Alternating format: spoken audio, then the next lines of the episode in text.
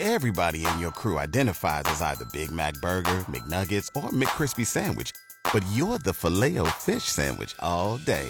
That crispy fish, that savory tartar sauce, that melty cheese, that pillowy bun. Yeah, you get it. Every time. And if you love the Filet-O-Fish, right now you can catch two of the classics you love for just $6. Limited time only. Price and participation may vary. Cannot be combined with any other offer. Single item at regular price. Ba-da-ba-ba-ba.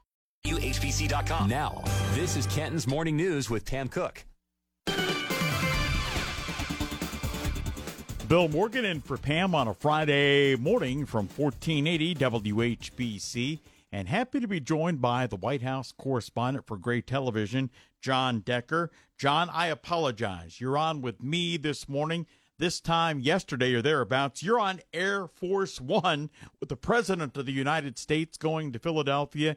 And tell us about some of the things you learned during that trip. Well, it's a short trip, as you can probably imagine, traveling from Andrews Air Force Base to Philadelphia. Maybe you're up in the air for 35 minutes at most each way. But the president heading up to Philadelphia to tout what he calls Bidenomics, talking about what he believes are the positive attributes of his economic plan, how the U.S. has seen historically low unemployment rates over the course of his presidency, and also how inflation has come down from where it was last year at this time, 9% down to 3%. Today, the president visiting the Philadelphia Naval Shipyard, where hundreds of new union jobs have been created associated with a ship that they're building at the Philly shipyard, and president making some remarks. And I was with him for this short trip to Philadelphia. This is a trip that he's been making at many places across the country, trying to tout the economic successes of his administration. And, you know, I think the effort is aimed at trying to improve his poll numbers on this particular issue. And, Jon, I know while you're making this trip, you're finding out about other bits and pieces of news. And one of those things you found out about was the soldier that went from South Korea to North Korea. Yeah, we're talking about Travis King. This happened earlier in the week. It happened at what's known as the Joint Security Area. I've been there before. I've been exactly where Mr. King ran across the border that separates North and South Korea. We do not know the condition of Travis King. You know, I was aboard Air Force One. The deputy White House press secretary traveled with us, had a little press conference, a brief press conference aboard Air Force One. And quite frankly, there's very little information that they have about the condition of Travis King, whether or not he even wants to come back to the U.S., whether he's defected. Part of the reason is because the U.S. does not have diplomatic relations with North Korea. We rely on a third country in terms of communicating generally with North Korea. That's Sweden.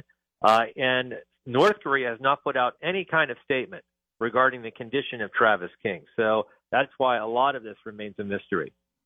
Talking with Jon Decker, the White House correspondent for Gray Television. And, Jon, as we wrap up, I don't know if this is necessarily from the news angle of things, but and you've done it so many times, maybe it's to some degree commonplace to you, but what's it like to actually fly on Air Force One with the president and his travel party? Maybe relate to us the experiences there that the average everyday gal or guy is obviously not going to experience.